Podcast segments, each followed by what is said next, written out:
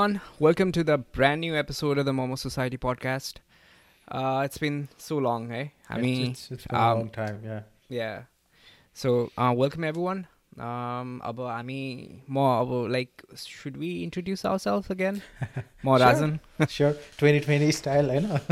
Oh. Um, Moche Tridev. Uh, Moche Tridev. Uh, so, Tridev, sir, uh, how's life treating you? Um, it's 2020. Uh, एकदमै सबैलाई जस्तै नै गाह्रो परिरहेछ in a way होइन. Average struggle but then again I'm lucky feels lucky होइन my family and my loved ones uh, Yeah. they are safe uh, हामीले कस्तो भने दुई छाक खान पाइरहेछ त्यो. हिसाबले that's that's nothing much to complain तर एज अ होल चाहिँ it's it's it's been a series of disaster है. पर्सनली भन्दा पनि अब ग्लोबली कुरा गर्दा तपाईँको कस्तो छ? सबै एभ्री वान्स गुड तपाईँको के छ? या सो अब लाइक भन्नुपर्दाखेरि everything as it's pros and cons भने जस्तै अब प्रोज पनि छ कन्स पनि छ होइन? Due to the the the ongoing lockdown अब प्रोज भन्नुपर्ने हो भन्दाखेरि चाहिँ like I get to spend more time with my wife होइन. अनि प्लस अब रिमोट काम गर्ने एक्सपिरियन्स. धेरै थिएन। अब I hope like it's it's change globally as well होइन. सो त्यो नलेज गेन गेन भयो धेरै नै होइन? अब सुरुमा चाहिँ अलिअलि अप्ठ्यारो हुँदाखेरि चाहिँ अब अब since I'm a new employee in that organisation होइन? कतिपय कुराहरू चाहिँ अब हुन्छ नि फेस टु फेस कुरा गरेर सोधेर बुझ्नुपर्ने हुन्छ कि होइन. त्यस्तो बेला चाहिँ अलिकति त्यो बोटलनेक भएको हो कि जस्तो कुरा जस्तो सोच चाहिँ आउँछ। But then you find your ways कता न कताबाट होइन? Um, अनि त्यही हो। अब फ्यामिलीहरूसँग पनि अब टचमा हुनलाई अब अनलाइन भिडियो कन्फरेन्सिङ नै गरिरहेछौँ। किनभने अब सबजना यत्र तत्र सर्वत्र छन् होइन। मम ड्याडहरू हेटौडामा हुनुहुन्छ भाइ काठमाडौँमा एक्लै होइन? सो म यता सो अभियसली कन्फरेन्स नै गर्नुपर्छ कि एउटा फ्यामिली. रियुनियन हुनलाई होइन? So that's happening. होइन. अनि त्यही हो अलिकति अब आफ्नोलाई टाइमहरू पाइरहेछ भनौँ न बिसाइड्स वर्क. एकछिन गिटार बजाउन मजाले हुन्छ नि एकछिन. बाहिर त्यस अफिस टाइममा चाहिँ अफिस जाने भएको भए चाहिँ विकेन्ड कुर्नु पर्थ्यो होला त्यस्तो गर्नलाई होइन. अनि yeah just to give brief introduction होइन यदि तपाईँहरू फर्स्ट एपिसोड तपाईँको लागि यो हो भने चाहिँ अब रिमोट वर्कहरू भन्यो हामीले हामी चाहिँ दुईजना बाई बाई प्रोफेसन चाहिँ सफ्टवेयर इन्जिनियर्सहरू हौँ। म युएसमा एउटा आइटी कम्पनी एउटा उसमा काम गर्छु। राजन पनि त्यसरी नै एउटा आइटी कम्पनीमा काम गर्छ युकेमा। सो द्याट्स वाइ अब को को हाम्रो लिसनर्सहरू चाहिँ यदि सफ्टवेयर इन्जिनियर अथवा रिमोटली काम गरिराख्नु भएको छ भने it should be relatable at least. यो यो यो पर्टिकुलर चाहिँ पार्ट चाहिँ हाम्रो टपिक चाहिँ। मह्म, मलाई पनि त्यस्तै नै फिल भएको थियो। अब म चाहिँ एभ्री विक अब यो यो स्टार्ट हुनुभन्दा अगाडि मह्म, एभ्री विक फ्राइडे चाहिँ म वर्क फ्रम होमै गर्थेँ होइन? अनि अब आफ्नो आफ्नो एरेन्जमेन्ट अब my my manager was cool मैले अगाडि नै भनेको थिएँ यस्तो यस्तो छ I hope it's not a problem भनेर अब जे भए पनि अल्टिमेटली काम जिरामै गर्ने हो होइन? अनि अब। आफ्नो टास्क सकिसकेको छ भने त्यो त खासै मतलब नहुनुपर्ने हो।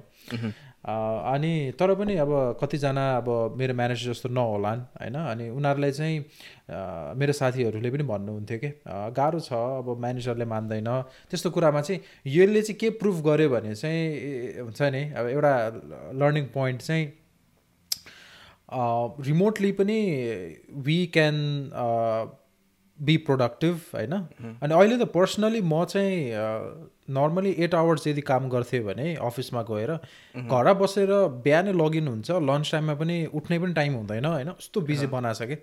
अनि इभिनिङमा पनि अब त्यस- त्यस्तै छ। So I end up spending more than ten hours के अहिले। अब घरमा पनि कति बस्या के गरे भन्छन् होइन? तर पनि त्यो मैले चाहिँ त्यो फिल गरेको छु कि एउटा एकदमै प्रोडक्टिभ बनाएको छ क्या जियोस् कस्तो तर लाइक अब अफिसमा एउटा काम गर्दाखेरि सोच्नुपर्ने चाहिँ अब सिन्स आई कम्युट होइन एक घन्टा कम्युट गर्नुपर्छ Right. सो जस्तो आफू प्रोडक्टिभ भएको टाइममा चाहिँ अब हुन्छ नि you have to get out the office and get on the train to go back home हुन्छ त्यो थट चाहिँ लाइक आफ्नो माइन्डमा भइरहेको छ क्या। होइन सो घरमा भयो भने चाहिँ लाइक इट्स ओके तिमी लाइक बिहान प्रोडक्टिभ छैन भने चाहिँ टेक रेस्ट होइन। अनि देन लाइक तिम्रो आफ्टर लन्च चाहिँ हुन्छ नि? फाइभ फाइभसम्म गर्नुपर्छ भने तिमी लाइक सिक्स सेभेन एटसम्म मजाले प्रोडक्टिभ भएर काम गर्न पाउँछ नि त बिना एनी अब्सट्याकल होइन? कम्युट गर्नु पनि टेन्सन भएन। सो त्यस्तो कुराहरूले चाहिँ अलिकति फाइदा चाहिँ पुगेकै छ हो। अनि अब अलिकति इन्ट्रोभर्ट तरिकाले नै एक्स्ट्रोभर्ट पनि भइरहेको जस्तो लाग्छ कि मलाई। I don't if that make sense or not तर अब अभियसली इन्ट्रोभर्ट भनेको बस्ने होइन त्यति उ नहुने। अनि अब एक्सट्रोभर्ट भनेको was outgoing was very होइन के भन्छ इन्टरपर्सनल स्किल्सहरू राम्रो भएको भयो। तर यसले गर्दाखेरि चाहिँ बाध्यता नै बनाइदियो क्या जो जो इन्ट्रोभर्टहरू हुनुहुन्छ होइन। बिकज कस्तो छ भने अब विदेशमा बस्दाखेरि अलिकति जागिर जाने ऊ गर्ने ले अफ हुने फर्लो हुने त टेन्सन हुन्छ नै होइन। अनि the day. The day you stop paying you bills अब कति कुराहरू आउँछ रिफ्लेक्ट हुन्छ गाह्रो पर्छ। सो एउटा यो मेन्टालिटी चाहिँ भइरहेको छ कि? So you you end up become more extrovert introvert तरिकाले नै। त्यो चाहिँ मैले फिल गरेँ। एन्ड इट्स भेरी हेल्पफुल क्या अनि सबै कुरा च्याटमा पनि हुँदैन होइन? You have to jump on a. Call. You have to collaborate so collaboration skills remotely पनि बढाइदिया चाहिँ छ। एक्ज्याक्टली मलाई लाग्छ सायद फ्युचरमा अब मान्छेहरूले आफ्नो फिजिकल स्पेसमा चाहिँ वेन दिस इज ओभर त्यति खर्च गर्दैन जस्तो लाग्छ कि? रिमोटली गर्ने हो। भने पनि उनीहरूले अप्सन चाहिँ दिन्छ होला क्या एक्ज्याक्टली त्यो एउटा आर्टिकल थियो नि ट्विटरले आफ्नो लाइक. हन्ड्रेड पर्सेन्ट इम्प्लोइजहरू लाइक रिमोट मा ट्रान्जेक्सन गऱ्यो भनेर। ट्वेन्टी ट्वेन्टी वानदेखि त्यसै गर्ने भने। अभियसली तर like I am extreme extro के अरे इन्ट्रोभर्ट है। म चाहिँ एकदमै लाइक हुन्छ नि इन्टरेक्सन गर्नलाई चाहिँ अलिक हिचकिचाउने मान्छे हो म। सो फर्स्टमा चाहिँ one I thought like I get to work twenty four seven हुन्छ नि अब घरबाटै। So Happy. सुरुमा त रमाइलो लाग्यो होइन कम्युट गर्नु पर्दैन। अनि लाइक मान्छेहरूको अगाडि आउनु पर्दैन भने जस्तो फिल भयो। तर eventually like when dealing with problems and uh, you obviously you end up facing some problems in the work and then you have to deal with that. So त्यो गर्दाखेरि चाहिँ अनि हुन्छ नि कम्युनिकेट गर्दाखेरि चाहिँ अलिकति इस्यु चाहिँ आउन थाल्यो। अनि त्यसले अलिकति बग गरिरहेको थियो बट देन खास भन्नुपर्दा चाहिँ मेरो टिममा चाहिँ कलेक्सन अफ इन्ट्रोभर्ट्स छ कि. सब इन्ट्रोभर्ट्स होइन? सो अरूलाई पनि त्यति नै त्यो रिलेक्टेन्ट भइरहेको थियो कि अरूहरू पनि कुरा गर्नलाई। But then it's like it gradually change अहिले चाहिँ लाइक अब सेरेमनिजहरू पनि राखेको छ जस्तो विकली सोसियलहरू हुन्छ होइन सोसियल ह्याप्पी इभेन्टहरू आवरहरू भर्चुअल होइन? ह्याप्पी आवरहरू हुन्छ होइन। अनि डेली फिका भन्ने हुन्छ क्या। फिका भन्ने चाहिँ तपाईँको एउटा European I'm not sure the which country होइन डेनमार्क हो कि समथिङ त्यहाँको एउटा वर्ड रहेछ क्या फिका भन्ने। त्यो चाहिँ लाइक कफीमा कफी सपमा गएर कुरा गर्ने एउटा रिचुअल भनौँ न। चिया गफ त्यस्तो रहेछ। अँ। चिया गफ एक्ज्याक्टली नै। त्यही हो ल। सो त्यो फिका चाहिँ हाम्रो तिन बजे हुन्छ कि सो त्यो बेला चाहिँ मान्छेहरू कि चिया कि बियर लिएर आउँछ। Every day? अनि यत्तिकै ऱ्यान्डमली अँ एभ्री डे अनि कुरा गर्दै काम गऱ्यो होइन. कि त कुरा गर्यो कि त काम गर्यो त्यस्तो गर्छ। सुरुमा चाहिँ अब त्यसमा पनि लाइक हुन्छ नि जोइन गर्ने पार्टिसिपेन्ट्सहरू चाहिँ एकदमै कम थियो कि बट देन बट देन बिस्तारी बिस्तारी हुन्छ नि त्यो त्यो स्प्रिन्ट रेट्रोमा पनि त्यो कुरा उठ्न थाल्यो होइन। अनि त्यसपछि चाहिँ बिस्तारी बढ्दै गयो। अहिले चाहिँ जे होस् अब त्यस कुरामा पनि त्यो इन्टरेक्सनमा पनि इम्प्रुभमेन्ट आएको छ। So it's it's a good thing भन्नु पर्ला इभेन्चुली. होइन? म म म चाहिँ अब सेमाई इन्ट्रोभर्ट भन्छु होइन आफैलाई। I love talking to people अनि मैले फर्स्टमा तपाईँले भने जस्तै जब यो भयो now I should work from home because म एउटा क्यारियर हुनसक्छु मेरो फ्यामिलीको लागि होइन? त्यस्तो त्यस्तो कुराले गर्दाखेरि I I I want to stay safe भनेर मैले भने I I don't feel comfortable coming at work I I hope it's not a problem भन्दाखेरि उनीहरूले पनि अब त्यस्तो सिचुएसनमा आऊ भन्न पनि मिलेन। अनि अब दुईजनाले अब मिने मिले महत्त्वमै होइन? त्यसो काम गर्न थाल्यो। फर्स्टमा आई वाज ह्याप्पी होइन? Because I I get to spend some time with my family तर के हुन थाल्यो भने यसको चाहिँ अरूले मैले बिस्तारै साइड इफेक्ट्सहरू चाहिँ देख्न थालेँ क्या आई गेस हाम्रो डिस्कसन मेनली पनि आज त्यसमै हुन्छ होला होइन? फर्स्ट कुरा त अब फिजिकल र मेन्टल दुइटा सेपरेट गरिदिउँ। सो दु दुईवटा कुरा छ होइन। अब यसमा चाहिँ फिजिकल र मेन्टल अनि फिजिकलको कुरा गर्दाखेरि म बिहानै जान्थेँ। मेरो डे टु डे रुटिन चाहिँ बस स्टपसम्म हिँड्यो। अलिकति भए पनि स्टेप्सहरू लियो। त्यहाँदेखि बस पक्रेर अनि आई आई आई आई हुन्छ नि आई चेक माई इमेल्स के के छ कामहरू होइन? हाई प्रायोरिटिजहरू के के छ? रो प्रायोरिटिज के त्यो मेन्टली आई क्यान प्ले होइन around so whenever I reach हो रिच एट वर्क मैले त्यही अनुसार काम गर्नु मिल्थ्यो। त्यो एउटा हुन्थ्यो। अनि साइड बाई साइड चाहिँ म पडकास्टहरू एकदम सुन्थेँ क्या I mean we love podcast होइन सो नर्मली obviously. जो रोगनहरू यस्तो यस्तो एकदमै सुन्थ्यो। अनि त्यो सुन्ने टाइम गयो के होइन? त्यहाँ गइन्थ्यो अनि अब काम गरिन्थ्यो त्यो एक्टिभिटी घट्यो अनि अब बस स्टपबाट पनि हिँडेर जाने त्यो अर्को स्टेप्सहरू गयो। काम गरिन्थ्यो अनि त्यसपछि अब जस्तै कफी लिन गइन्थ्यो होइन अब पानी लिन जाँदाखेरि रेस्टरुम जाँदाखेरि अलिक निकै हिँड्नु पर्थ्यो नि त। त्यो फिजिकल्ली चाहिँ पुरै नै डाउन भयो क्या। लन्चमा पनि हामी हिँड्थ्यो अब त्यहीँ साथीहरूसँग हामी हुन्छ नि अब तिन चार माइल हिँड हिँडिन्थ्यो क्या वरिपरि। त्यो पनि डाउन भयो कम्प्लिटली। अनि त्यसपछि आउने बेला पनि सो फिजिकल्ली चाहिँ पुरै नै डाउन भयो क्या। अनि अहिले बिस्तारै चाहिँ फिल भइरहेछ क्या मलाई। ओ सेट यो त हुन्छ नि एभ्री डे के मासुवाद इज अल्सो नट गुड टाइपको के त्यो चाहिँ फिजिकली मैले एकदम फिल गरेँ अनि अलिकति ब्लोटेड भए जस्तो पनि फिल भयो क्या? आफैलाई पनि हुन्छ नि? जिउै ल्याक जस्तो हुने त्यो त त्यो त आई थिङ्क अहिले like most of the people are facing that same problem जस्तो लाग्छ। किनभने अभियसली अब हुन्छ नि काम गर्नु परेपछि अब मेरो चाहिँ अब डेस्कमा चाहिँ अ, मेरो वाइफ बस्छ उसको काम गर्छ। So I end up staying in bed or जहाँ मिल्छ ठाउँ मिल्छ त्यहाँ जान्छ। तर आई प्रिफर बेड होइन किनभने म सुतेरै काम गर्छु। सो रुटिन के भयो भने चाहिँ खायो बिहान उठ्यो लगइन गऱ्यो होइन काम गऱ्यो एकछिन अनि त्यसपछि फ्रेस भयो अनि त्यसपछि ब्रेकफास्ट गऱ्यो त्यही अनि त्यसपछि फेरि खाटमा आयो काम गऱ्यो अनि फेरि लन्च बनायो खायो सुत्यो खायो सुत्यो खायो सुत्यो सो त्यो ब्लोटेड चाहिँ त्यो ब्लो हावाले होइन त्यो त्यो त्यो बोसो नै भइसकेको छ र। एकदमै। अनि यो घरको सानो सानो टास्कले जुन गरिन्छ नि द्याट्स नट एनफ रहेछ कि? किनभने हाम्रो बडी अब त्यही त्यसरी एड्याप्ट भइरहेछ होइन। एक्ज्याक्टली अनि यो घरको अब अलिअलि भाँडासाँडा माझ्ने यताउता मिलाउँदाखेरि नै नपुग्ने रहेछ कि? अनि पहिला पहिला लाइक ड्याड ममहरूले भन्थ्यो नि त त के अरे घरको कामै गर्दैन घरको काम गरे पो अलिअलि दुब्लाइन्छ भनेर हुन्छ नि त्यस्तो भन्नुहुन्थ्यो। तर हुँदैन रहेछ त्यो कुरा साँचो होइन रहेछ। या या है। त्यसले अनि अब फेरि हामी घरको काम पनि त बाहिर सपिङ गर्न मिलेन होइन? अनि कहीँ गएर मिलेन। अब सबै कुरा म चाहिँ यहाँ इन्स्टाकार्ट भन्ने युज गरिरहेको छु कि डेलिभरी गर्नलाई। Service as a software application हो। अनि टक्क गयो अनि के के चाहिन्छ मैले अर्डर गरेँ। डिफ्रेन्ट कनेक्ट भएको छ फुड चेन्जहरू त्यहाँबाट गरिदिन्छ। सायद तपाईँ पनि त्यही गर्दै हुनुहुन्छ होइन? म चाहिँ एउटा एउटा लाइक सुपर स्टोरकै एप चलाउँछु अनि त्यसबाटै डेलिभर गरिदिनु त्यस्तो त्यस्तो कुराहरू घरको कामहरूमा पर्यो नि त। अनि त्यो चाहिँ तर फोल हुन्छ नि पार्सियली मात्रै गरिरहेछ कि? अनि यसले गर्दाखेरि चाहिँ एकदमै मोटाउनै थाल्यो कि? अनि फर्स्ट फेजमा चाहिँ के थियो भन्दाखेरि यहाँ चाहिँ जसरी यो पेन्डेमिक स्टार्ट भयो कसैलाई बाहिर जान दिइरहेको थिएन नि त होइन? हुनु त अब कर्फ्यू सिचुएसन त लागेको छैन थिएन। तर पनि अब डर त हुन्छ नि त होइन? एक्लै भयो एउटा कुरा फ्यामिली भइसकेपछि चाहिँ अलिक डर लाग्ने रहेछ कि? अनि बाहिर यसो वकमा नेबरहुडमा वक गर्न पनि नमिल्ने त्यस्तो सिचुएसन थियो कि? हजुर अहिले चाहिँ अब स्लोली लुज त भइरहेको छ तर पनि मोटाउनु मोटाइसकियो होइन। त्यो चाहिँ त्यही त। सो यो लाइक लकडाउनको कुरा उठिहाल्यो होइन। सो अहिले युएसको सिचुएसन कस्तो छ सर? लाइक कोभिड अनुसार like lockdown and all COVID अनुसार यसमा फेरि एउटा उयो रहेछ कि? डेटा भन्ने कुरा एकदम इम्पोर्टेन्ट छ होइन। अब त्यो पनि भ्यालिड डेटा के? कुरा आइहाल्यो। म चाहिँ वर्ल्डोमिटर फलो गरिरहेको थिएँ कि प्रायः हामी सबैले वर्ल्डोमिटरै फलो गरिरहेको थियो किनभने त्यो चाहिँ अलिक लेजिटै देखिन्थ्यो होइन।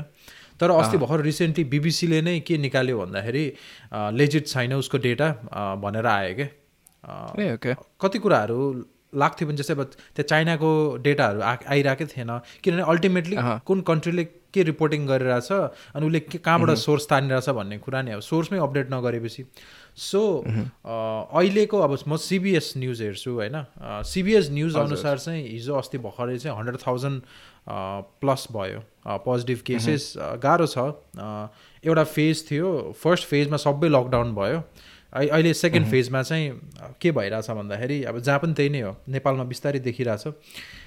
फर्स्ट फेजमा प्यानिक मोमेन्ट थियो सबजना क्लोज गर्यो। अब अहिले चाहिँ के भइरहेछ भने प्यानिक मोमेन्ट फर हेल्थको थियो होइन? अहिले चाहिँ अब प्यानिक मोमेन्ट फर इकोनोमी भइरहेछ कि? सो इको अब कन् इकोनोमी नै डाउन भयो भने होइन अब जस्तै फुड सप्लाईहरूको कुराहरूमा जस्तै जुन ठुल्ठुलो यो मेगा फ्याक्ट्रिजहरू छ होइन जस्तै यो मेगा प्लान्टहरू जहाँ चाहिँ मासुहरू प्रोसेस हुन्छ। टाइसन अनि त्यसपछि स्मिथ फिल्ड यस्तो यस्तोहरू भन्ने चाहिँ एकदम ठुल्ठुलो फुड चेनहरू हो क्या अनि फर इक्जाम्पल टाइसनले चाहिँ यो चिकन्सहरू चाहिँ फिफ्टिन पर्सेन्ट कति कभर गर्छ क्या युएसमा त्यहाँ चाहिँ अलमोस्ट सिक्स हन्ड्रेड सेभेन हन्ड्रेडजना मान्छेलाई लाग्यो कि। अनि त्यसले गर्दाखेरि चाहिँ कम्प्लिट सटडाउन भयो क्या सो त्यो फुड सप्लाईमा बिचमा ब्रेक भयो होइन। अनि त्यसको रिपल इफेक्ट चाहिँ अब हामीले देख्न थाल्यो क्या अब अनलाइन अर्डर गर्दाखेरि एभाइलेबिलिटी नै छैन होइन। अनि अब भएको पनि प्राइसेस वात्तै बढाइदिएको छ। त्यस्तो त्यस्तो साइड इफेक्ट्सहरू चाहिँ म देख्न थाल्दैछु अहिले। अनि त्यही नै हो। सो स्पेसली लाइक मिट प्रडक्ट्सहरूमा चाहिँ अलिकति बढी इफेक्ट पर्न परिरहेछ सायद सिन्स द पोल्ट्री वाज हजुर। लाइक कम्युनिकेटेड होइन अहिले। अब तपाईँले होइन अलिकति रिसर्च गर्नुभयो भने युएस सायद टपमै पर्छ क्याले। युएस अस्ट्रेलिया अनि क्यानाडा सायद यो तिनवटा कन्ट्री चाहिँ टप मिट के अरे प्रड्युसर प्लस कन्ज्युमरमा पर्छ क्या अनि यहाँ प्रायः मान्छे के पार्टी गरौँ भने नि बिफ ल्याउँछ यत्रो होइन। मासु मात्रै हुन्छ क्या। मासु मासु जेमा नि मासु नै हुन्छ। बाबुक्यु एक दिन राम्रो भयो भने बाबुक्यु नै हुन्छ। सो यहाँको कल्चर नै त्यस्तै छ। सो प्राय मान्छे प्यानिक मोमेन्टमा सबजना मासु किन्न गयो क्या। अब त्यो बिसाइड्स त्यो प्यान्ट्रीहरू होइन अब टोइलेट स्टफहरू अनि त्यसले गर्दाखेरि पनि गाह्रो परिरहेछ यहाँ। डिमान्डै हाई छ सप्लाई छैन होइन? त्यस त्यस्तो देखिरहेको छु मैले। अनि अब अहिले चाहिँ सेकेन्ड फेजमा चाहिँ के भइरहेछ भन्दा इकोनोमी डाउन भयो। अब हरेक स्टेटलाई चाहिँ अब गभर्नरहरूले हेर्छ होइन? अनि गभर्नरहरूलाई चाहिँ गाह्रो पर्न थाल्यो। At the end of the day यदि वर्कर्स काम गर्नु पाएन भने उसले उसलाई पैसा आउँदैन उसले पैसा आएर भने उसले रेन्ट तिर्नु सक्दैन उसले मोर्गेज तिर्नु सक्दैन उसले आफ्नो फ्यामिलीलाई फिड गर्न सक्दैन। अब त्यसपछि के हुन्छ फेरि त्यसको पनि रिपल इफेक्ट के हुन्छ भने अब यदि मोर्गेज तिर्नु सकेन भने अब यदि त्यो रेन्ट तिर्नु सकेन भने त्यो मान्छेले नि कहीँबाट त पैसा ल्याएको हुन्छ। अल्टिमेटली माथि गएर फेडरलको पैसै युज गरे हो होइन? अनि पैसा नै नचलेपछि त्यही भयो। त्यो त्यतापट्टि भयो। अब अर्को साइडपट्टि भनेको अब मेन्टली हुन्छ नि उनीहरूलाई गाह्रो भइरहेको छ इलनेस बढिरहेछ सुसाइड रेट बढिरहेछ। त्यस्तो त्यस्तो भइरहेछ। सो अहिले चाहिँ लुजली गभर्नरहरूले चाहिँ खोल्नु खोजिरहेछ त्यो सुन सिक्स फिट डिस्टेन्सहरू होइन? त्यो त्यो मेन्टेन गरेर खोल टेकआउटहरूको लागि चाहिँ लेट्स ओपन भनिरहेछ। त्यस्तो त्यस्तो त्यस्तो भइरहेछ यहाँ चाहिँ। त्यो त्यता कस्तो छ? सो मैले चाहिँ completely given up watching news होइन? अहिले चाहिँ किनभने it's nothing but like depressing news के अब हुन्छ नि? ओके अब मरिरहेछ भइरहेछ होइन? आई नो अब हुन्छ नि त्यही भएर पनि अब त्यो सुन्नै मन लागेन क्या। वाक्क लगाएर पनि नसुनेर पचिसक्यो त्यो कुरा होइन? तर अब I heard like it's decreasing in number होइन? Which is a good thing अनि plus the government is like easing the lockdown like gradually तर हुन्छ नि it's completely not open but then like पहिला चाहिँ तपाईँको एकचोटि एक्सर्साइज र वाक गर्न आफ्नो पेटहरू लाइक स्ट्रोल गर्नको लागि चाहिँ एकचोटि दिनको एकचोटि चाहिँ निक्लिन दिन दिन्थ्यो कि गभर्मेन्टले बट देन अहिले चाहिँ अब लाइक अनलिमिटेड निस्किन पाइरहेछ होइन? त्यसरी बिस्तारै बिस्तारै ग्रेजुअली इज गर्दैछ लकडाउन विच मिन्स लाइक अब टेक वेजहरू पनि अब रिसेन्टली खुल्न थालिरहेछ बिस्तारै। अस्ति भर्खर केएफसी खोल्यो अनि लाइक केएफसी खान पाउँदाखेरि चाहिँ कस्तो धेरै नै खुसी लाग्थ्यो सर। एकदम एकदम एकदमै मिस भएको थियो केएफसी चाहिँ। सो द्याट्स देयर होइन जस बिस्तारै अब खुल्दैछ। अब आइएम स्योर लाइक अब रेस्टुरेन्ट्सहरू पनि अब चाँडै नै खुल्छ but then there there will be a certain policy or strategy to make sure that things हुन्छ नि organise in a certain way नि सेफ वे भनौँ। कतिपय फोटोजहरू हेर्दाखेरि चाहिँ लाइक एउटा सर्टन ब्यारियरहरू राखेर खोलेको छ होइन। कफी सप्सहरू अनि बाहिरको टेबलहरू चाहिँ लाइक कफी सप्सको बाहिर स्ट्रिटको हुन्छ नि पेभमेन्टमा जुन चाहिँ राख्छ नि टेबलहरू त्यसरी तरिकाले खोलिरहेछ होइन कुनै कुनै कफी सप्सहरू। सो बिस्तारै इज हुँदैछ लकडाउन चाहिँ। बट आम नट स्योर कि अब हुन्छ नि कोभिडको इम्प्याक्ट चाहिँ कम भइरहेको हो कि? त्यसमा चाहिँ आम नट प्रिटी स्योर होइन? तर obviously the numbers are decreasing which means it's it's a good thing I think है? I'm not too sure about the data, but then uh, it's in it's decreasing here in UK, Mhm. and uh, yeah, I'm hopeful कि यो year भित्रमा चाहिँ it's all like it'll be the new normal. I think. तपाईँलाई के लाग्ला यसमा EPL खुल्छ कि खुल्दैन होला Uh, खुलोस् नखुलोस् आफ्नो ठाउँमा छ होइन। तर। यो उसले एफएलए खोल्ला कि नखोल्ला uh, अब खोल्ला कि नखोल्ला चाहिँ आम नट स्योर तर खोल्नु पर्छमा चाहिँ म छु होइन किनभने आइएम लाइक युएफसी फ्यान होइन किनभने युएफसीले चाहिँ अस्ति रिसेन्टली एउटा अरिना नै बुक गरेर without? The fighters and the uh. Fighters and the the crew मेम्बर्सहरूको बिचमा लाइक फाइट अर्गनाइज गरेर त्यो कार्ड पुरै. प्ले गरेको थियो कि so which is like a bold move नि त अभियसली त्यहाँ अब कम्प्लिट टेस्टिङ र अप्रुभमेन्ट्सहरू भएपछि मात्रै त्यो त्यो स्केड्युल भयो होला त्यो होइन? सो त्यस्तै स्ट्राटेजी अप्नाएर आई थिङ्क हुन्छ नि प्रपर टेस्टिङ गराएर अब अरिना त छँदैछ होइन। त्यसमा चाहिँ अब क्राउडलाई चाहिँ एक्सक्लुड गराएर लाइभ टेलिकास्ट त अभियसली भइहाल्छ। तर त्यो कुरामा नि जस्तै I'm not saying this as a Manchester United fan है and Liverpool is about to win if if they win just two games है के कुरा भन्दाखेरि युएफसी। र फुटबलको स्केल चाहिँ फरक हुन्छ जस्तो लाग्छ कि मलाई?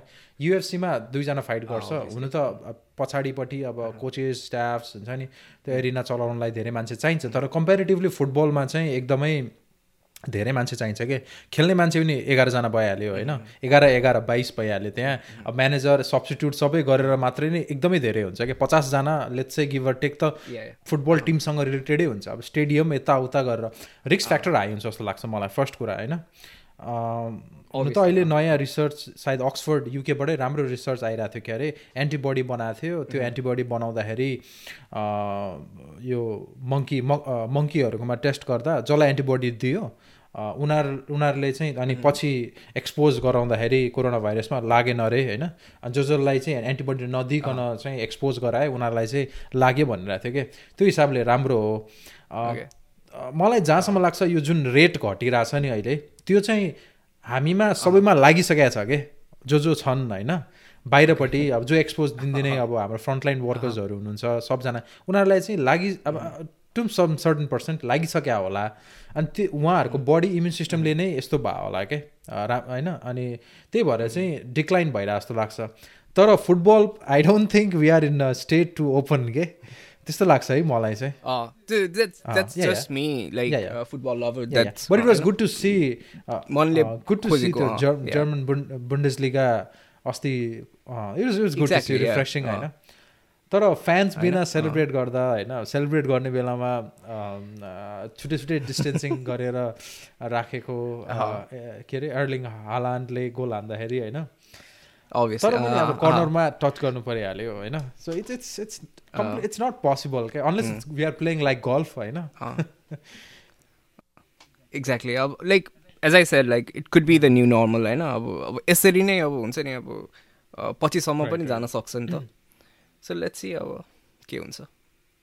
But I don't think twenty ट्वेन्टीको सम्म चाहिँ यो जान्छ होला भनेर। I mean people. People will गाह्रो पर्छ के? है?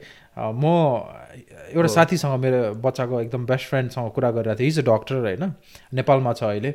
अनि उसँग कुरा गरिरहेको थिएँ कि के छ? कस्तो छ? अब हुन्छ नि how how's how's Nepal doing भनेर सोधिरहेको थिएँ। नि उसले अब त्यो कुरा कुरामा एउटा के भन्यो भने मलाई एकदमै त्यसले छोयो कि। उसले के भन्यो भन्दाखेरि। We we should get use to it भने क्या उसले। अब अब यो ठिक भएन भए पनि यसको रिपल इफेक्ट सरले भने जस्तै दिमागमा पर्छ होइन? अब म म सरलाई भेट्छु होइन अब लेट्स चाहिँ हामी म- हामी युके आयो सरहरू युएस आउनुभयो भेट्नु भयो अरे। अब अँगालो मार्न पनि त्यहाँ एउटा उ ऊ हुन्छ क्या बुझ्नुभयो नि? त्यो एउटा स्मुथ फ्लो हुँदैन क्या. पहिलाको जस्तो। मास्क लगाएर भेटिन्छ गाह्रो हुन्छ अनि म वकमा जाँदाखेरि होइन आफ्टर वर्क अहिले मेरो दिमाग कसरी प्रोसेस हुन्छ भने कस्तो फिल हुन्छ क्या मलाई? म वकमा गइरहेको हुन्छु अनि फर्स्ट कोही मान्छे देखेँ भने दिमागमा के प्रोसेस हुन्छ ओ set will he be my will he be my killer होइन फर्स्ट कुरा. सेकेन्ड कुरा अम, म- के भन्छ? म उसँग कसरी टाढा बसेर जाउँ? But not making it obvious होइन? ऊ आइरहेछ भने म अर्को पाथमा कसरी अँ। जाउँ? लेनमा भन्ने हुन्छ क्या दिमागमा। यस्तरी असर परिसकेको छ क्या। हो।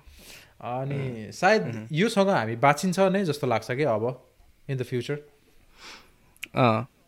जस्तो अब हुन्छ नि लाइक यहाँ लाइक युकेमा आउँदाखेरि फर्स्ट टाइम आउँदाखेरि चाहिँ एज अ नेपाली होइन हाम्रो बानी चाहिँ के छ भने नयाँ मान्छे अरू साथीहरू भेट्ने बित्तिकै। के छ यार भनेर अगाडि गइहाल्छ क्या होइन सो त्यो चाहिँ यहाँ आएपछि यहाँको मान्छेहरू चाहिँ अति अलि रिलक्टेन्ट हुँदो रहेछ कि हात साथ Okay. मिलाउन हुन्छ नि सो त्यो कुरा चाहिँ पछि अगाडि नै कन्ट्रोल भइसकेको थियो मेरो होइन बट देन अहिले चाहिँ अब अब आउँदाखेरि चाहिँ अलिकति हुन्छ नि डिस्टेन्स आफूलाई आफूलाई डिस्टेन्स राख्ने जस्तो तपाईँले भन्नुभयो भर्खर होइन? सेम एक्ज्याक्ट थिङ जस्तो बाटोमा अब यहाँको युकेको बाटो पेमेन्टहरू चाहिँ एकदमै सानो सानो हुन्छ कि?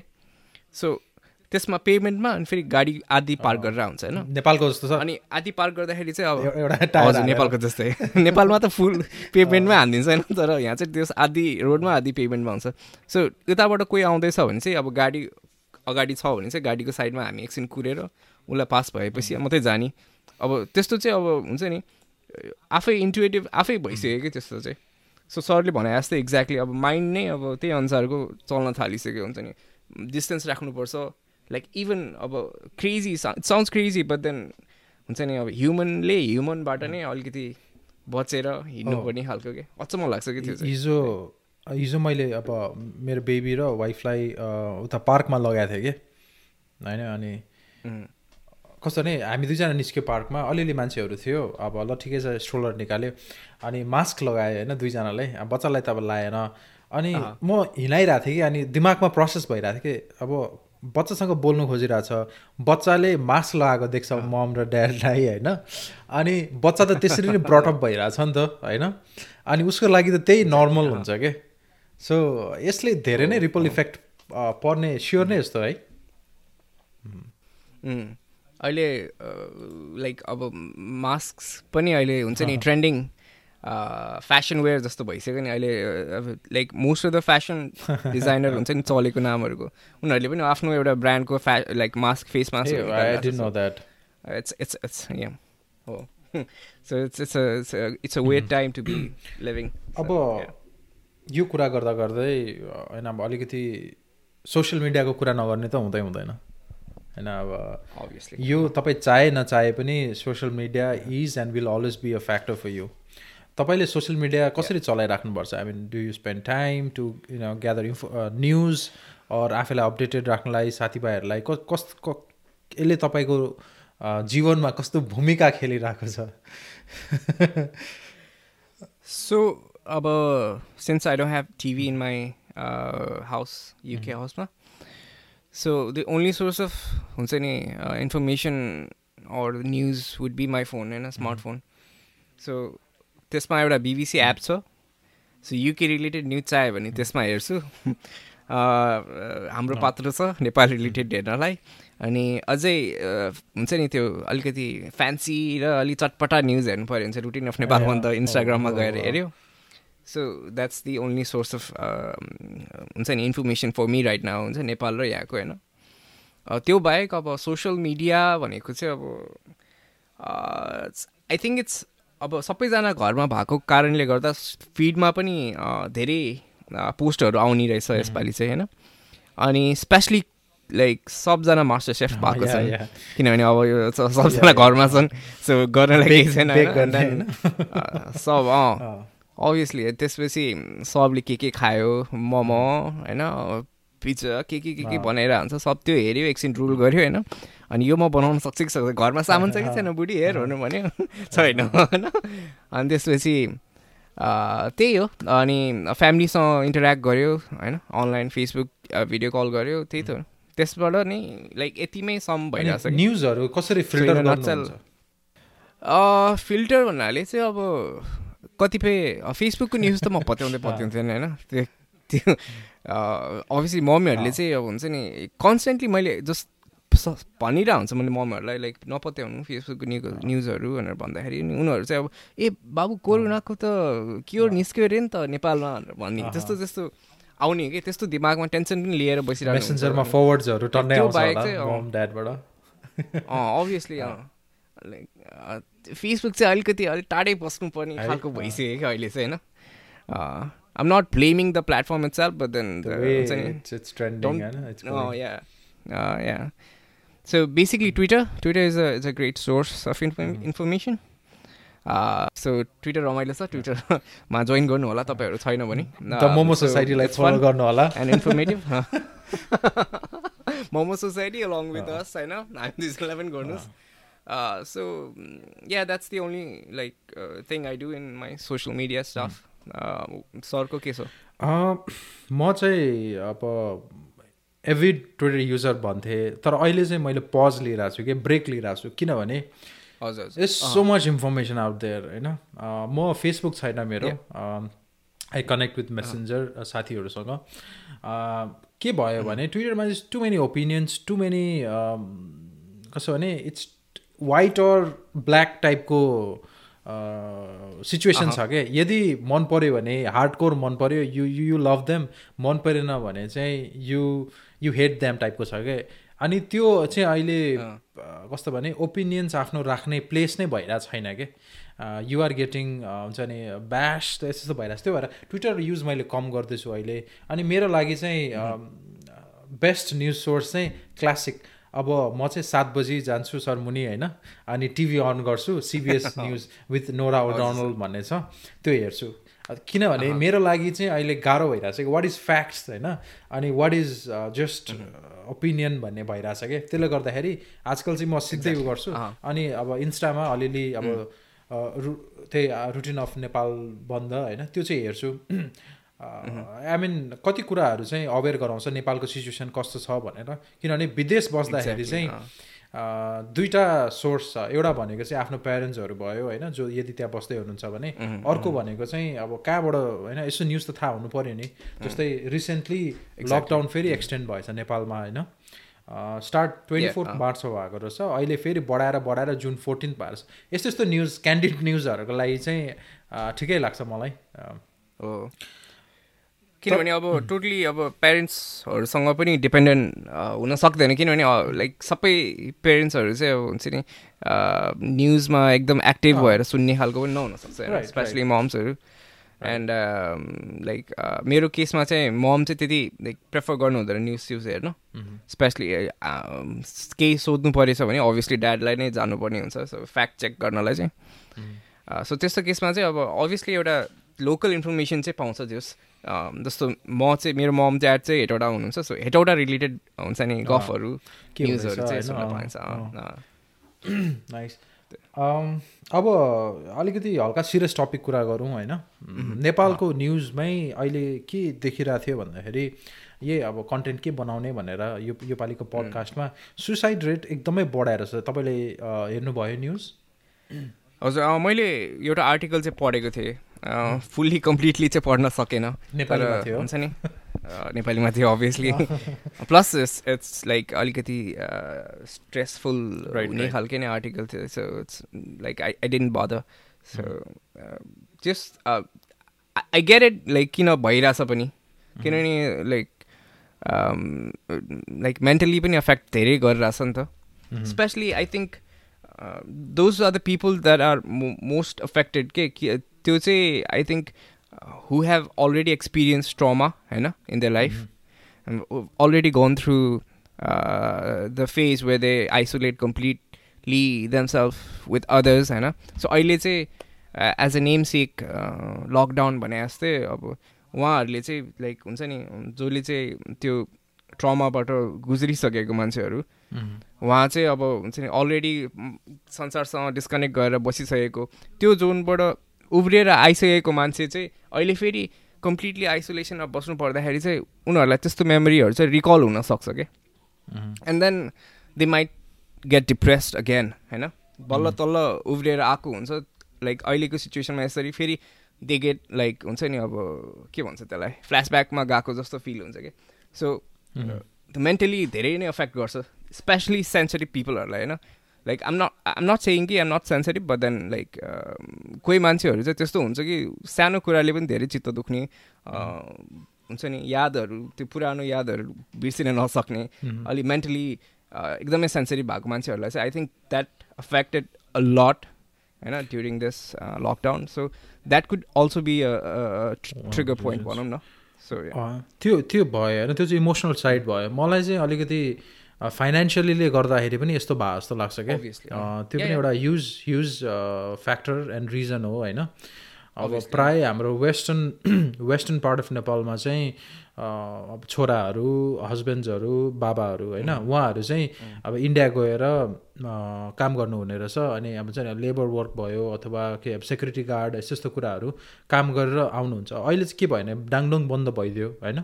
अनि अब सोर्स अफ इन्कमै छैन। अब घरमा कसरी खुवाउने? होइन अब घरमा अब आफ्नो बालबच्चालाई कसरी खुवाउने? अब आफ्नो अम, जीविकापार्जन कसरी गर्ने? यस्तो डेली होइन। अझ जो अब फर इक्जाम्पल अब ट्याक्सी अब रिक्साहरू चलाउनुहुन्थ्यो।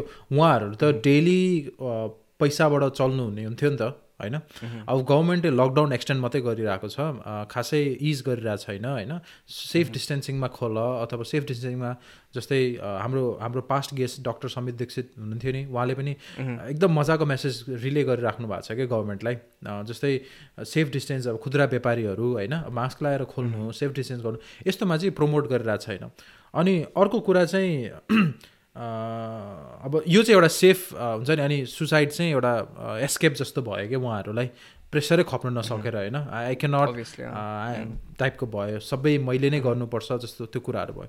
अनि अर्को कुरा अब गभर्मेन्टलाई ऱ्यान्टै गरे जस्तो सुनिन्छ होला तर एउटा कुरा एकदमै राम्रो म जो रोगनले भन्छ कि सधैँ त्यो कुरा चाहिँ हाम हाम्रो हाम्रो कन्ट्रीले अलिकति गरे हुन्थ्यो कि। जस्तै लकडाउन बन्द गर्ने त ल ठिक छ होइन कन्टेनमेन्ट त भयो तर अब यसलाई चाहिँ कसरी बिस्तारै खोल्ने भन्ने कुरामा गभर्मेन्टले के गर्नु सक्छ भने एजुकेट गर्नु सक्छ नि त जस्तै के प्रुभन भइरहेछ भने भिटामिन सी र डी चाहिँ ले चाहिँ इम्युन पावर बढाउँछ भन्ने कुराहरू भइरहेछ नि त। अब यसलाई मिटिगेट त गर्नु पऱ्यो कन्टेन्ट भयो होइन। त्यसपछि मिटिगेटतिर किन गइरहेको छैन भन्ने कुराहरू पनि छ कि? अनि यो नगरिसकेपछि at the at the end of the day कहीँबाट सल्लाह सुझाव आइरहेको छैन। घरमा प्रेसर छ। अनि त्यसले गर्दाखेरि चाहिँ अब फ्रस्ट्रेसन होइन अब जस्तै ट्रोमेटिक डिसअर्डर यस्तो यस्तो कुराहरू चाहिँ बढेर नै गइरहेको जस्तो कि। अब गभर्मेन्टले ल ठिक छ तिमीहरूलाई पर मन्थ हामी जस्तो हजार रुपियाँ भए पनि होइन यस्तो यस्तो गर्ने कुराहरू। अब किन ट्याक्स त खाइरहेछ नि त। त्यत्रो ट्याक्स Obviously, हामीले पनि होइन काम गर्दाखेरि त्यो ट्याक्स पैसाको कुराहरू। रिसेन्टली अब यो कुरा आइहाल्यो। इलेक्ट्रिकल भेहिकल्समा कति थर्टी फाइभ पर्सेन्ट कति गरेर टोटल हन्ड्रेड एन्ड फिफ्टी हजुर, पर्सेन्ट ट्याक्स लागेछ कि? I mean it's it's it's it's like pathetic नि त यो सिचुएसनमा के अझ Exactly. होइन? सो पैसा बढाउने ट्याक्स आफूलाई पैसा बढाउने कुरामा चाहिँ लाइक स्ट्राटेजिक प्लानिङ गरेर इम्प्लिमेन्ट पनि चाँडै हुँदो रहेछ। But then when it comes to. Like जनताहरूको कुरामा चाहिँ लाइक हुन्छ नि अब the country is going through a lot अब लिपुलेकको केस भइरहेछ। नाना थरी होइन अब अब इन्डियाबाट त्यो के भन्छ लोकस अट्याक आइरहेछ भनेर त्यो एक्सक्युज लिएर चाहिँ अहिले गभर्मेन्ट बसिरहेको जस्तो देखिन्छ क्या आम not too sure but then just feels like the way it is right individually चाहिँ अब मान्छेहरूले गरेको जो जो गरिराख्नु भएको छ उनीहरूले एकदमै गरिराख्नु भएको छ कि? एफोर्ट होइन? देखिरहेको छौँ अब हाम्रो कतिजना इन्फ्लुएन्सरहरूले राम्रो गरिराख्नु भएको छ कि? जो जो ब्यास गरिन्छ इन्स्टाग्राम इन्फ्लुएन्स तर उहाँहरूले पनि कति राम्रो गरेको देखिरहेको छु कि? मैले पर्सनल लेभलमा तर पर्सनल लेभलमा इट इज नट एनफ नि त। त्यो इन्फ्लुएन्सर काठमाडौँमा गरिराख्नु भएको छ इट्स भेरी गुड थिङ होइन? तर त्यो इन्फ्लुएन्सर त्यस्तो इन्फ्लुएन्सर हामीलाई रोल्पामा चाहियो क्या डोटीमा चाहियो सुर्खेतमा चाहियो क्या त्यस्तो इन्फ्लुएन्सर होइन अनि त्यो एट स्केल चाहिँ गभर्मेन्टले मात्रै गर्नु सक्छ क्या होइन at the end of the day नेपालै हो नि त होइन? सो सरलाई एकैछिन मैले त्यो यो रोल्पामा चाहे डोटीमा चाहे भन्दाखेरि ठ्याक्कै त्यो के भन्छ त्यो रत्न पार्कको त्यो छ नि एउटा भाषण गर्ने ठाउँ। ठ्याक्कै त्यहाँ उभिएर तपाईँ बोलिरहेको जस्तो मैले ठ्याक्कै इमा इमेजिन गरेँ क्या सरी कस्तो टुडी खेल? खेल, I know I mean it's it's sad है सो आई थिङ्क हजुरलाई एउटा क्वेसन सोध्छु ल म sir like what do think mental health कतिको इम्पोर्टेन्ट जस्तो लाग्छ हजुरलाई इन दिस पेन्डेमिक टाइम होइन लाइक केही केही कुराहरू राखिदिनु यसमा हुन्छ कस्तो भने मेन्टल हेल्थ चाहिँ when I was growing up होइन? अ, सायद अब हामी एउटै एज ग्रुपको मान्छेहरू जब हामी ग्रो भइरहेको थियो तब यसलाई चाहिँ खा importance it was very underrated के? हामीले कहिले कुरै गर्दैन थियो because everything was going uh, and it was it was a lifestyle सबैजना आफ्नो आफ्नो uh, उसमा इन्भाइरोमेन्टमा हुर्किन्थ्यो होइन?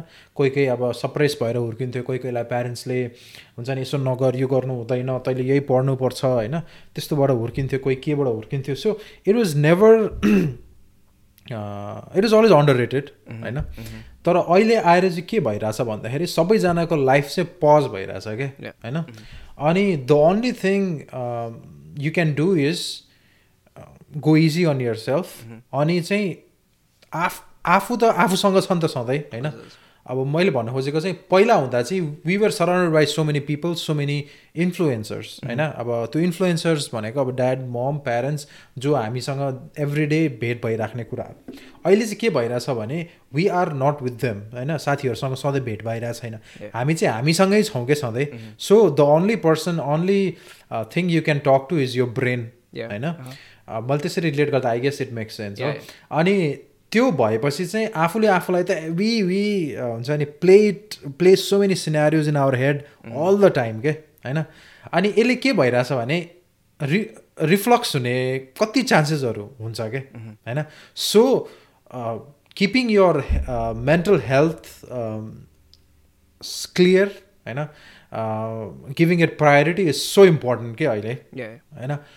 There are thousands thing going on होइन वान अफ द रिजन्स मैले अहिले ट्विटर कम्ती चलाउनु थालेको नि too many opinions out there which does not even matter even point five percent in my life के होइन सो त्यसलाई चाहिँ मेरो हेडमा किन बस्न दिने होइन त्यसमा किन म मेरो टाइम स्पेन्ड गर्नु त्यो क्वालिटी टाइम बरु म मेरो नानीसँग गिटार बजाएर उसँग स्पेन्ड गर्छु उसले सिक्छ त्यो कुराहरू भन्ने जस्तो लाग्छ कि so I guess mental health so important so underrated झन् अहिलेको आधारमा त if we don't talk about it यसले आफूले आफूलाई खान्छ क्या अनि we end up seeing so many you know depression cases unfortunately suicide rates होइन अनि मान्छे फेरि अब हुन्छ अलिक क्लिसिया नै सुनिन्छ होला तर मर्नै पर्छ भन्ने पनि छैन क्या यसको साइड इफेक्ट्स होइन?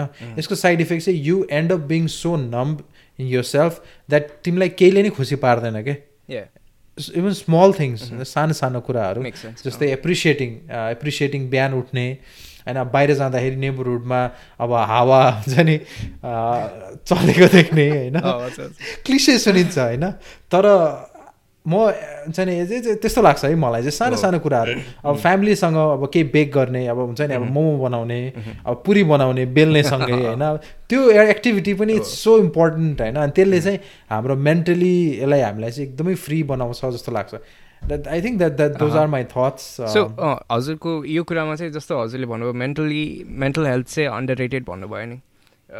लाइक मेरो विचारमा चाहिँ I think it's it's not underrated it's completely unaware जस्तो लाग्छ कि मेरो। किनभने सिन्स म सानो हुँदाखेरि चाहिँ आई नेभर हर्ड कि मेन्टल हेल्थ भन्ने कुरा चाहिँ हुन्छ नि इम्पोर्टेन्ट छ भन्ने कुरा चाहिँ मैले त्यस्तो कहीँ पनि सुनिनँ कि।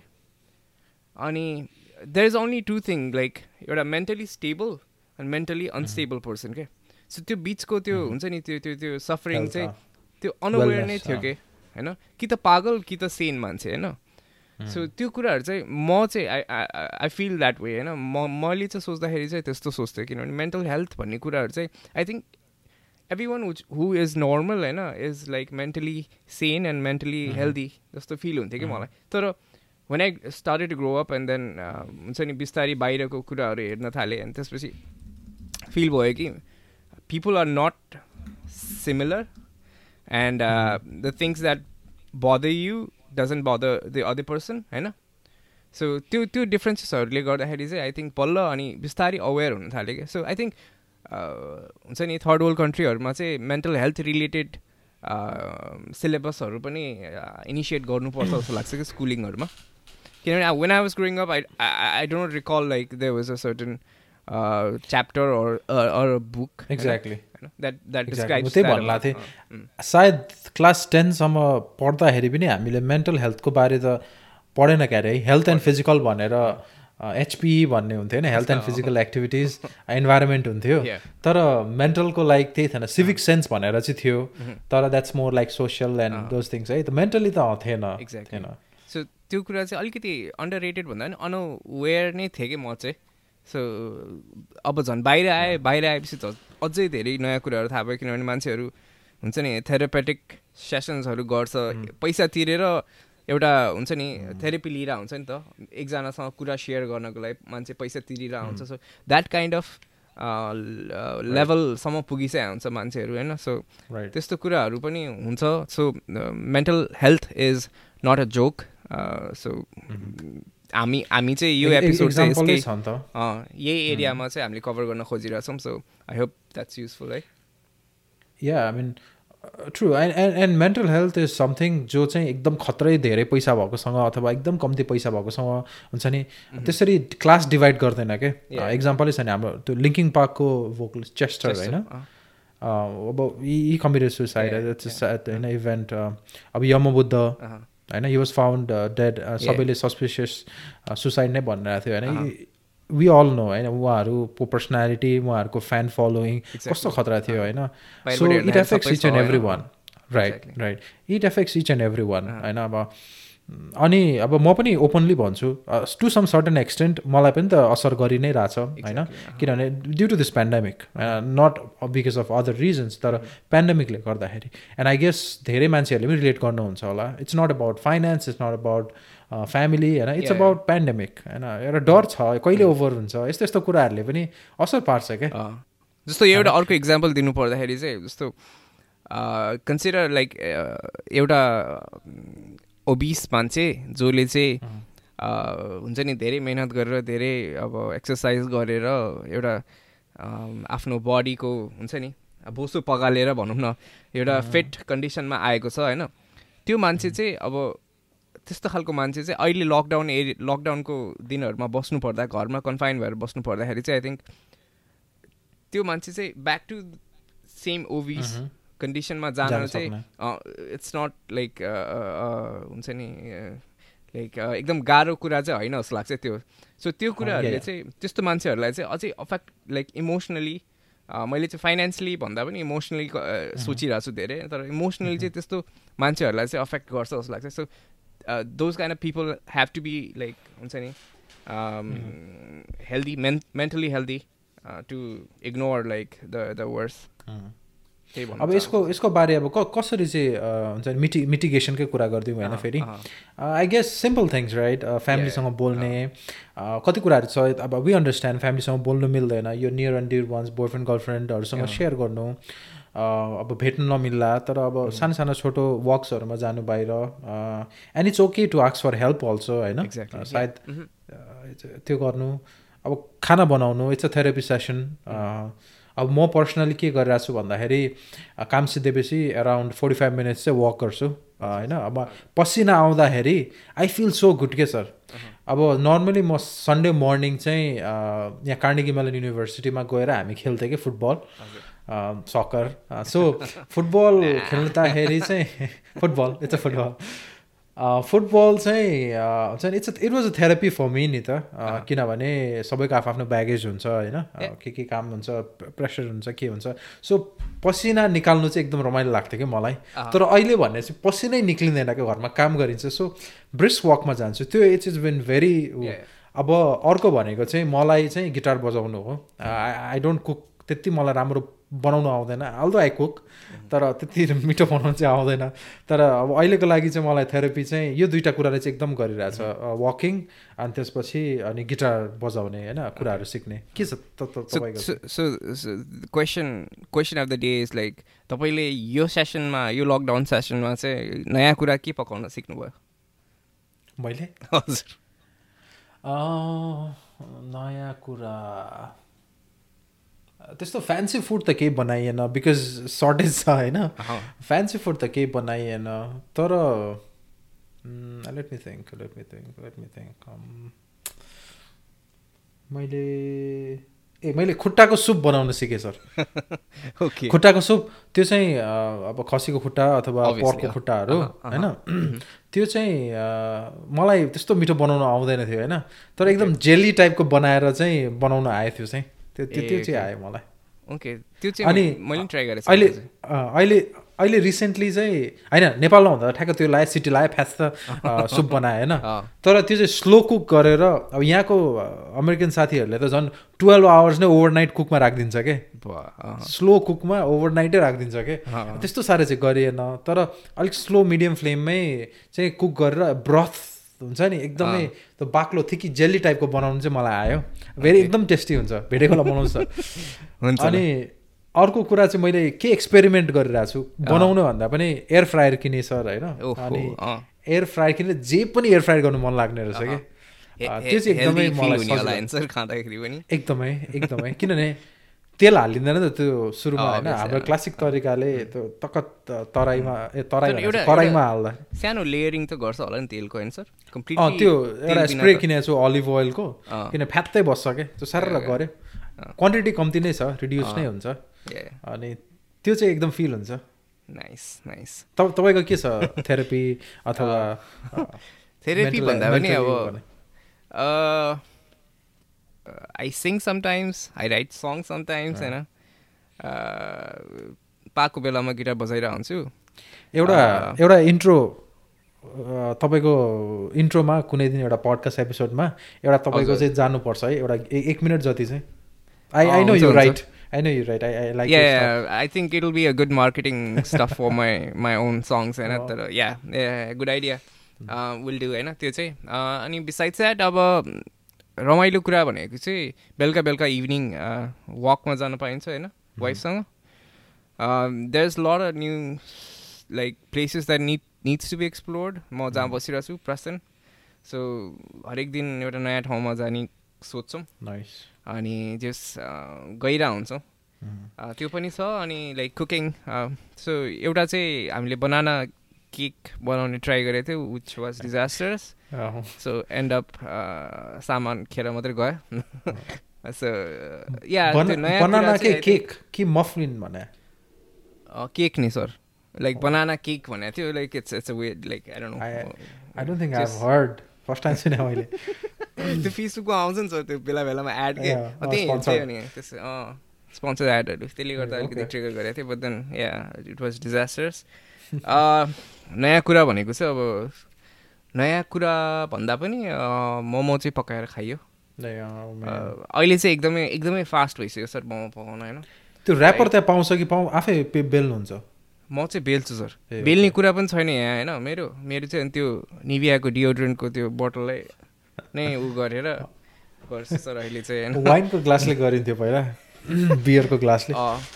Man has to improvise sir अब यहाँ. सामान छैन होइन आफ्नो देशमा होइन सो जे छ अँ, jugaad technology is the best technology jugaad Okay. That's about it I think right I think it was a good session मलाई पनि फ्रेङ्कली होइन यो पडकास्ट गरेको थिएन नि त अनि. यो बोल्दाखेरि पनि एउटा it's a therapy session for me also यो पडकास्टिङ है पडकास्टिङ सरसँग कुरा गर्नु पाउँदाखेरि त एकदम त्यो- अनि यसरी के अब त्यो मेसेन्जरमा कल गर्नु भनेको त आफ्नो छँदैछ होइन? तर यसरी बोल्दाखेरि चाहिँ अलिकति छुट्टै थेरापी जस्तो नि हुन्छ कि? हो सर। आम स्योर हाम्रो लिसनर्सहरूलाई पनि त्यस्तो लागिरह होला होइन? इफ लागेन भने please write down to us होइन? के चाहिँ बिग्रिरहेको छ के चाहिँ के चाहिँ इम्प्रुभ गर्नुपर्छ so make sure you do that right जाँदा जाँदै ल मोमो ज्ञान केही दिउ दिने हो कि के हो? मोमो ज्ञान भनेको चाहिँ अब आई थिङ्क अहिलेको कन्डिसनमा that's the only thing relevant जस्तो लाग्छ किनभने इट्स अबाउट मेन्टल हेल्थ होइन हामी आजको टपिक कुरा गरिरहेको छौँ so make sure you call you friends you loved ones or your neighbour neighbour होइन यहाँको साइडको मान्छेहरूसँग पनि or like just check on on them अनि call them just make sure कि हुन्छ नि के छ कस्तो छ सोधिदिनु होइन लाइक तिमी त्यहीँ गएर हेल्प गर्ने अब्लाइट चाहिँ छैन बट स्टिल एउटा एउटा सेन्स अफ केयर देखायो भने पनि मान्छेलाई mentally it helps a lot I think Yeah. So Eh, that's, that's, that's what I think yeah I think just one one more line is go easy on yourself होइन आफैलाई Yeah, धेरै उ नगर take it easy I mean we are also struggling everyone struggling uh. So we are we are there with you अनि यो stay home stay safe भन्न चाहिँ मन थियो तर यति यति अँ, धेरै वाक्कै सुन्दा भइ- सुन्दा चाहिँ क्लिसे, वाक्कै अँ। भइसक्यो so right right that's a no brainer I guess right I think this is it, right? This is see you see you guys in the uh, next episode. Bye bye. Yeah. Take care. Safe. Peace. safe. Bye bye.